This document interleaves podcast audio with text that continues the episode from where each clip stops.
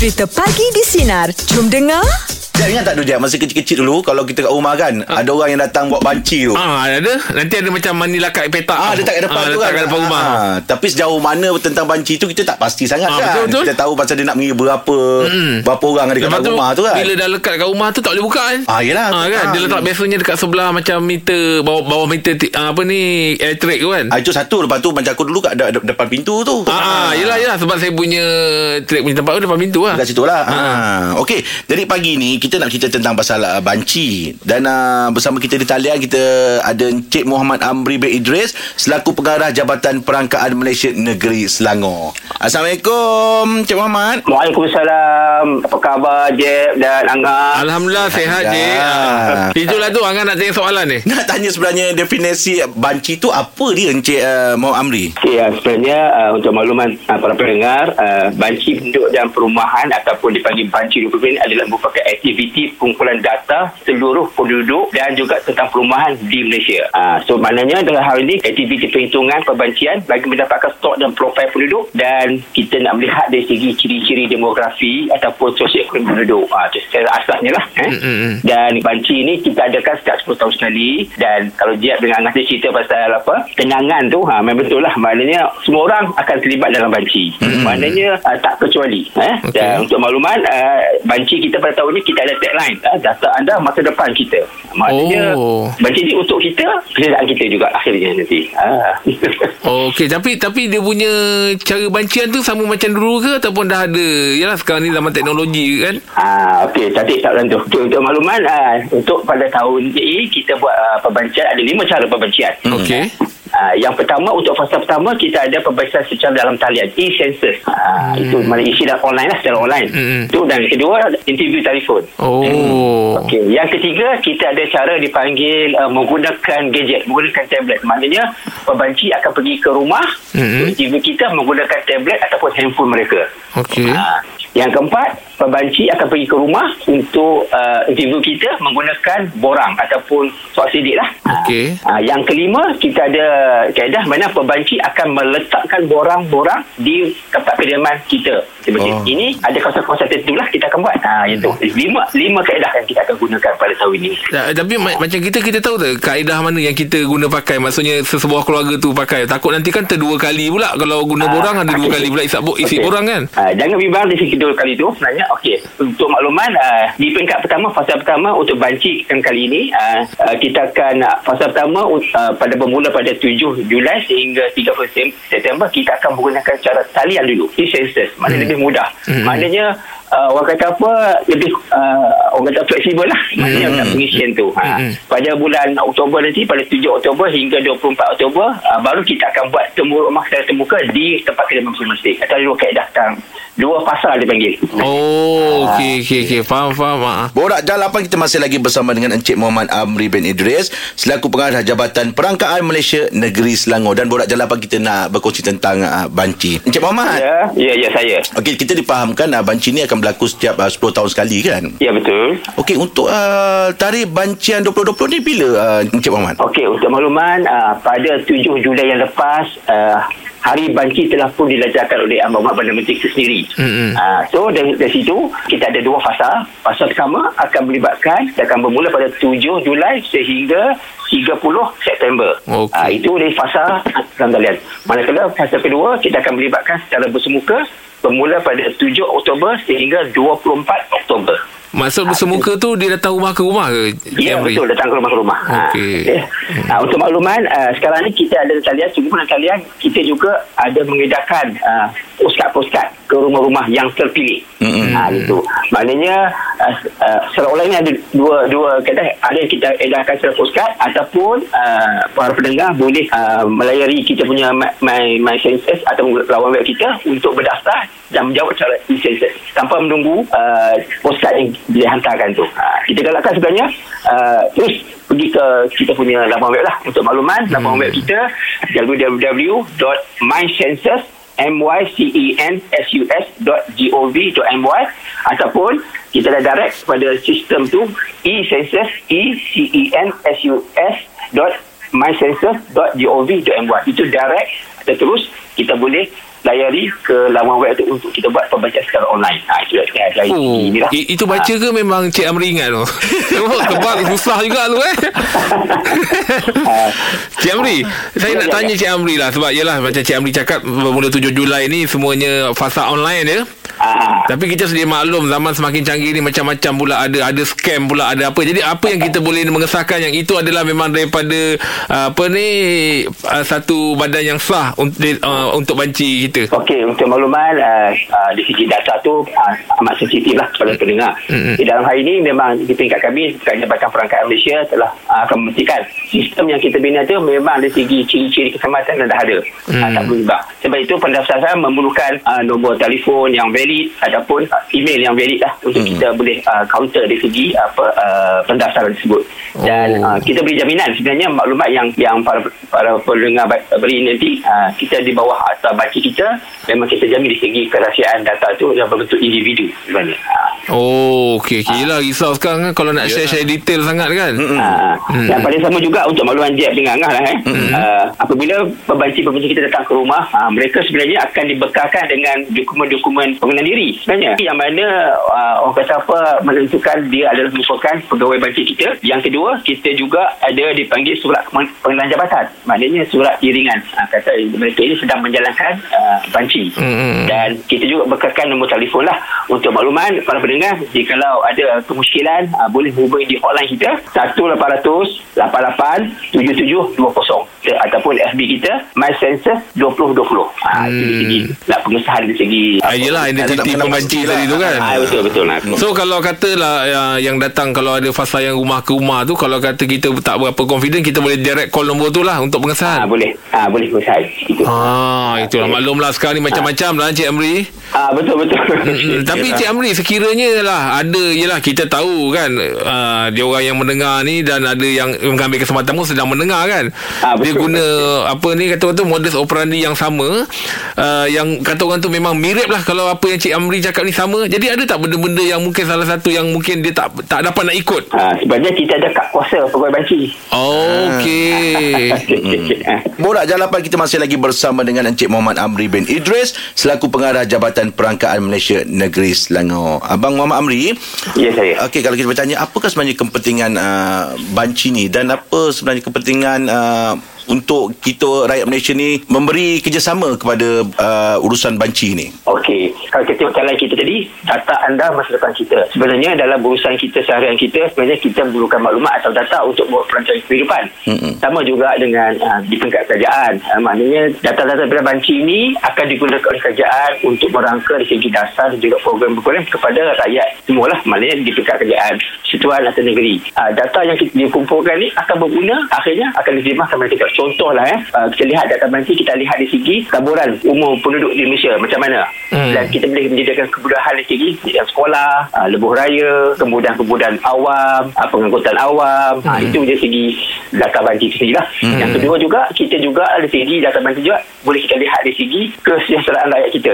Maknanya dari segi taraf kehidupan, kesihatan, hubungan sosial. Ha, itu pun kita ada juga sebenarnya. Uh, data banci ini digunakan secara luas dalam tanpa dari segi penyediaan dasar pembangunan nasional dan juga uh, dasar-dasar ataupun program yang, boleh- yang bersifat kepada rakyat akhirnya nanti. Hmm. Tetapi kita faham sekarang ni dalam fasa PKPP ni kan. Mhm. Uh, biasanya kalau mungkin ada ada apa, apa orang cakap tu aktiviti-aktiviti yang mungkin uh, turun padang kan.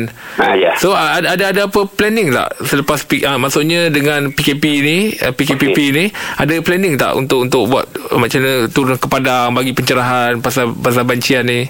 uh, uh, sekarang ni memang kita tahu yang uh, pandemik masih bagi ada, ada kan. Hmm.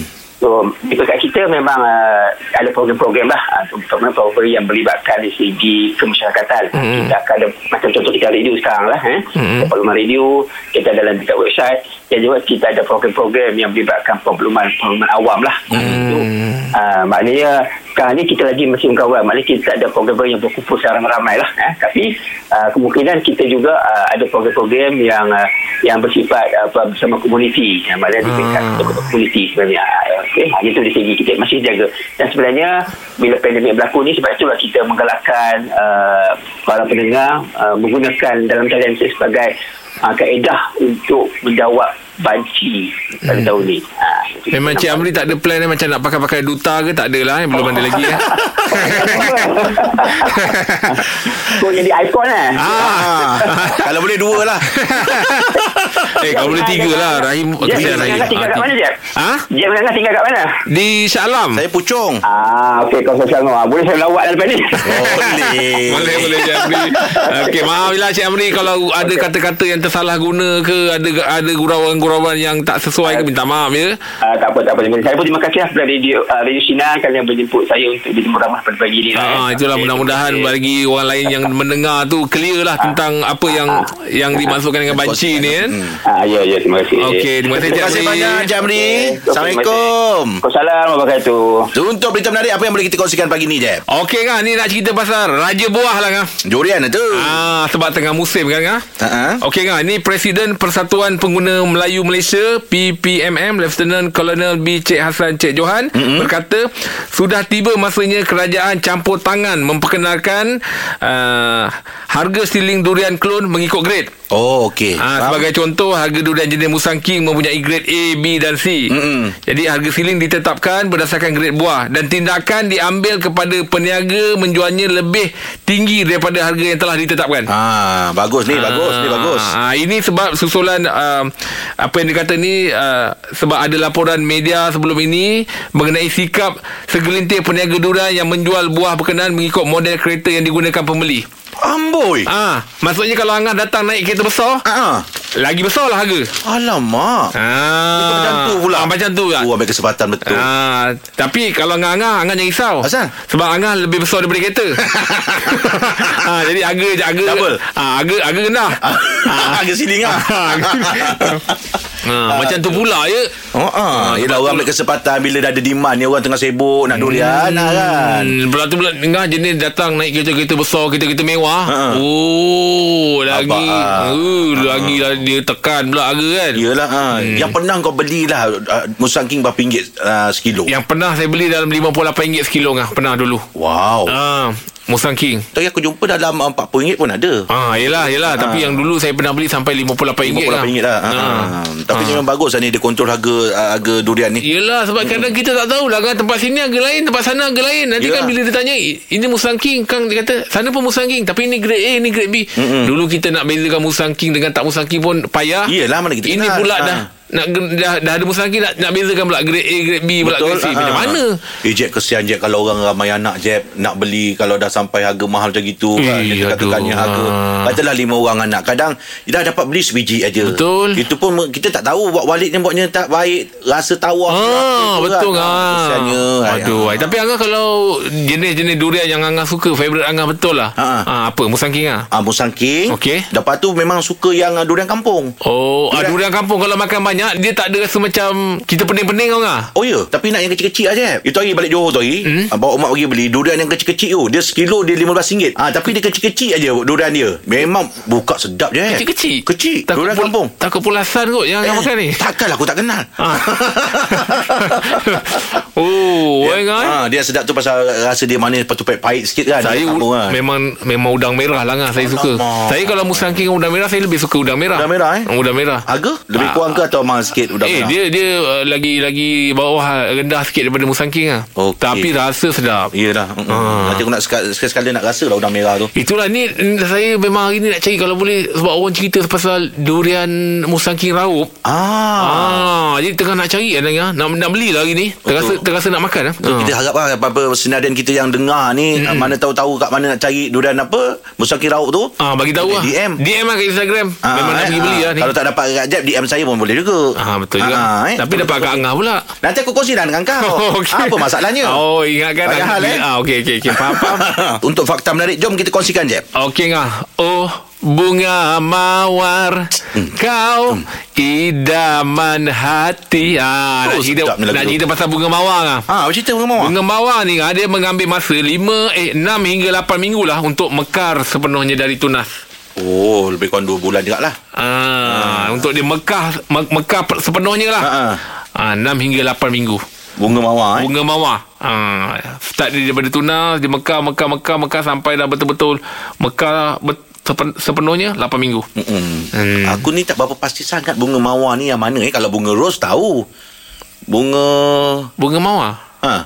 Ah nanti Angah Google lah. Kan saya nak cakap-cakap pun Angah pun bukan dapat imagine kan. Yelah. Ah, Angah Google bunga mawar. Ah tapi Angah pernah tak bagi orang bunga? Ah nak tahu tu. Of course lah pernah. Oh Kalau ya. Yeah. baru ni tanya orang rumah punya birthday aku bagi. Oh so sweet. So, So, ah, oh, Angah bagi eh. Ah, tapi aku nak try praktikkan aku lah juga. Tengah nak praktikkan bagi, ah, aku. nak, ah, tengah nak praktikkan diri aku Kalau aku nak bagi bunga ni Bukan hanya sekadar Birthday lah Anniversary lah Hmm. Kalau boleh aku nak buat Dalam seminggu Aku nak buat dua kali Bagi bunga kat orang rumah Oh. Biar dia rasa Oh so sweetnya my husband Oh, oh se- seminggu dua Seminggu kali. dua kali. Ha, ha. Hmm. Balik kerja tu kan beli beli sekuntum cukup lah tak payah beli banyak kan. Balik-balik dekat dapur tu bini tengah masak. I love you so much darling. Oh wah. Terbuat tak Oh. agak rasa? Apa dia? Terbuat tak? oh, Angga, Angga memang eh, Tapi saya tahu Angga ni orangnya penyayang Romantik. Romantik ha. Ha. Yelah yelah Ah, Hijau muka dia. Lepas tu kita boleh belajar dengan Aim nanti. Ah, Aim Ah. bab tu Aim pernah bagi perempuan kaktus lah Eh!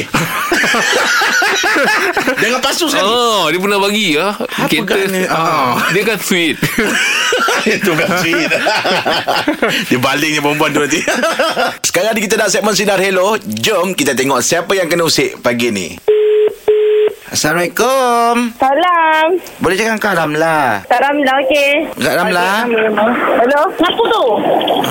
Karam lah saya Aiman Saya Itu hari saya pergi Perak Saya ada beli nasi tomato dengan nasi ayam karam lah Okey. Ah minggu lepas. Jadi cerita sekarangnya bila saya balik ke Kuala Lumpur, anak saya tu itu saya ingat ah, macam tak ada apa dia sakit-sakit perut tapi ah, ini dah masuk hospital pula kat Rabla. Lepas tu doktor dah ngesahkan dia keracunan mak- makanan Bila tu? minggu lepas. Minggu lepas? Ah, saya memang berjalan ke Perak Jadi saya order lah Saya dengar sedap sangat Nasi tomato dengan nasi ayam Meletup kat Ramla Ini Jadi siapa ya? Oh, Aiman, Aiman Aiman sedang Aiman sedang. Ah Okey, saya Lepas tu? Ah, Ah itulah anak saya ni dah kat hospital Allah. saya saya Sa- sabar sikit sekejap sekejap je. Okay. Itulah doktor dah mengesahkan ada keracunan mak- last makan pula memang makanan uh, daripada Ayah, sabar ayah. sabar sabar sekejap. Sekejap ayah tengah telefon uh, Encik Ramla. Jadi ni macam mana je Kak Ramla ayah saya pun jadi bersalah nak bercakap dengan Omar pun sabar. Sabar tahu sakit. Tapi uh, hari tu hari- minggu lepas berapa hari bulan? Sebab Besok hari berapa bulan kita pergi sana? Ah, kita tak datang tu tak tarikh tak ada kita pergi hari je Hari hari, apa? Sabtu Hari Sabtu. tarikh tak ada hari Sabtu? Ha. ah, Berapa hari bulan tu hari Sabtu? Hari Sabtu apa kita kita keluarga kita mana ada hari bulan kita semua pakai hari je cakap apa Keluarga kau je kot Keluarga Oh, ya, mana tahu? ah? Aduh Kak Damla Assalamualaikum Kak Damla Selamat pagi Angah dengan Jeff Kita lagi pada Pagi di Sinar Astagfirullahalazim. Dari sinar ke ni? Ya Ah, lah, Kak Damla. Ya Allah. Yang tadi tu sakit tu jam lah tu Aiman Kau tu kau je.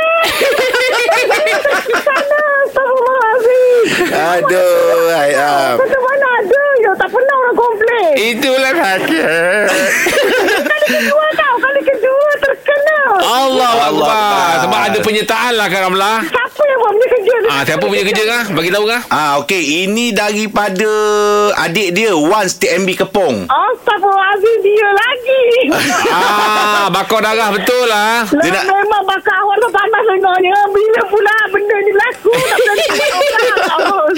Dia nak bagi ucapan tahniah pada Kak Ramla sebab baru terima menantu. Wah Betul-betul baru je terima menantu baru. Tahniah. Ah. Wah tak jemput pun ya Karam lah, Karam lah. Wow. Ya Tak jemput pun ya kita Kita nak jumpa macam mana Kahwin pun dalam PKP Oh ya tak ya juga ya Lama je Habis dah start berniaga ke ni?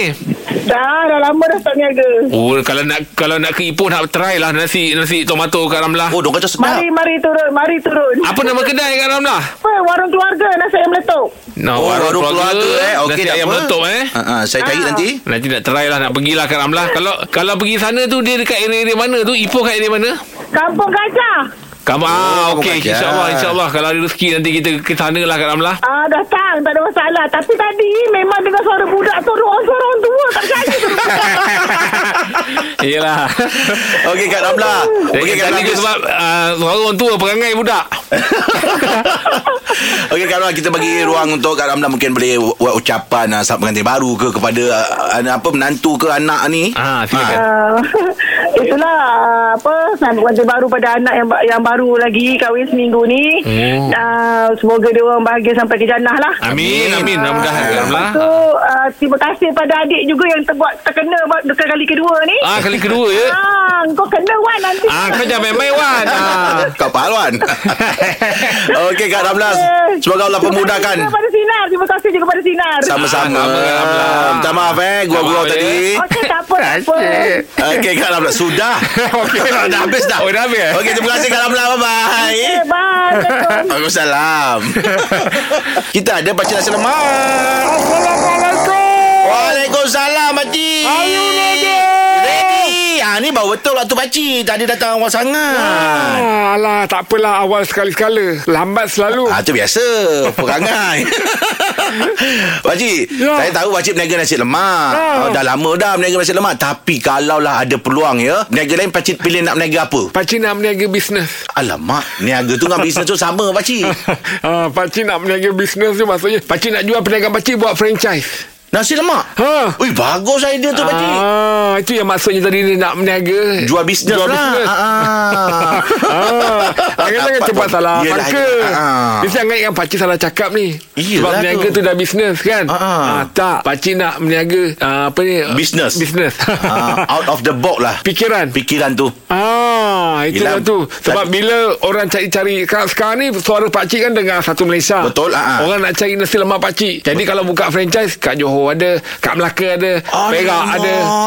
Ah. Berapa kalau buka franchise tu Agak-agak pakcik-pakcik nak bagi uh, ni Harga uh, nak beli franchise tu Ah biasanya pak cik bagi dalam RM50,000 je lah. Uh agak tinggi kat pakcik eh Ah li- franchise RM50,000. Tol ke Kedai ke Stall. Ah. ah stall je. Kalau kedai dia dah kira lain. Oh ya yeah, betul juga. Ah, ni untuk ah. stall sebab pak cik pun berniaga gerai kan. Yelah Ah, RM50,000 je Mm-mm. ah, Pakcik sediakan semua Betul lah tu, franchise tu, style lah tu. pakcik, Ah, ah, ah. pakcik sediakan semua Semua resepi ikut pakcik Ah, resepi tu penting pakcik Pakcik tak boleh satu aja nasi lemak Kena yang lain Nasi lemak belauk Bukan resepi tu maksudnya Dia punya bahan-bahan dia kena sama lah Rasa yelah, dia kena sama ah. Jangan kat Johor rasa lain Kat Melaka rasa lain Itu maksud resepi Oh okey. Yang masuk resepi tadi apa? Menu Tak- Saya ingat menu pakcik Bukan ah, Resepi tu Ah itu betul. ah, Sebab bila kita franchise Kita rasa semua kena sama betul lah tu. Ah. Ha.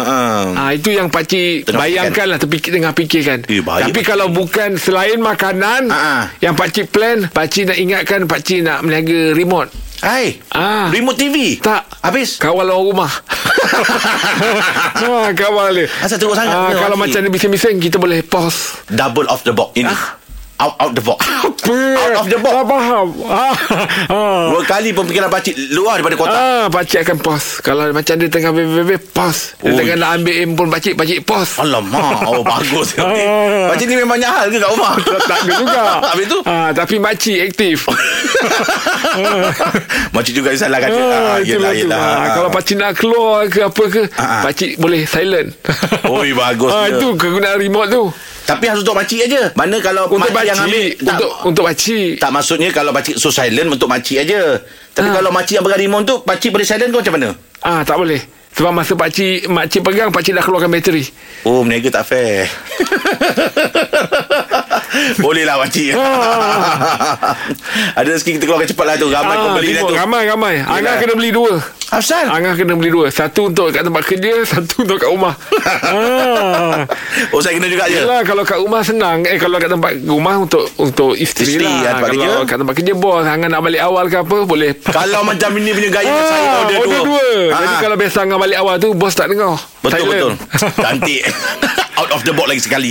Okey pakcik. Ya, ya. Ini pun okey Wah, pakcik. kalau boleh Ah. jangan cakap out of the box tu banyak kali basah muka pakcik kan. Ah, Pasrah muka pakcik okay, Angah pula tak sorry, pakai pakcik. mask kan Alah, sorry, sorry pakcik eh. Besok kita jumpa lagi pakcik eh. Ya, ya, ya. Baik, pagi di Sinar, menyinari hidupmu, layan je. Pagi di Sinar bersama Jeb, Rahim dan Angah kembali memeriahkan pagi anda Isnin ini bermula 6 pagi hingga 10 pagi.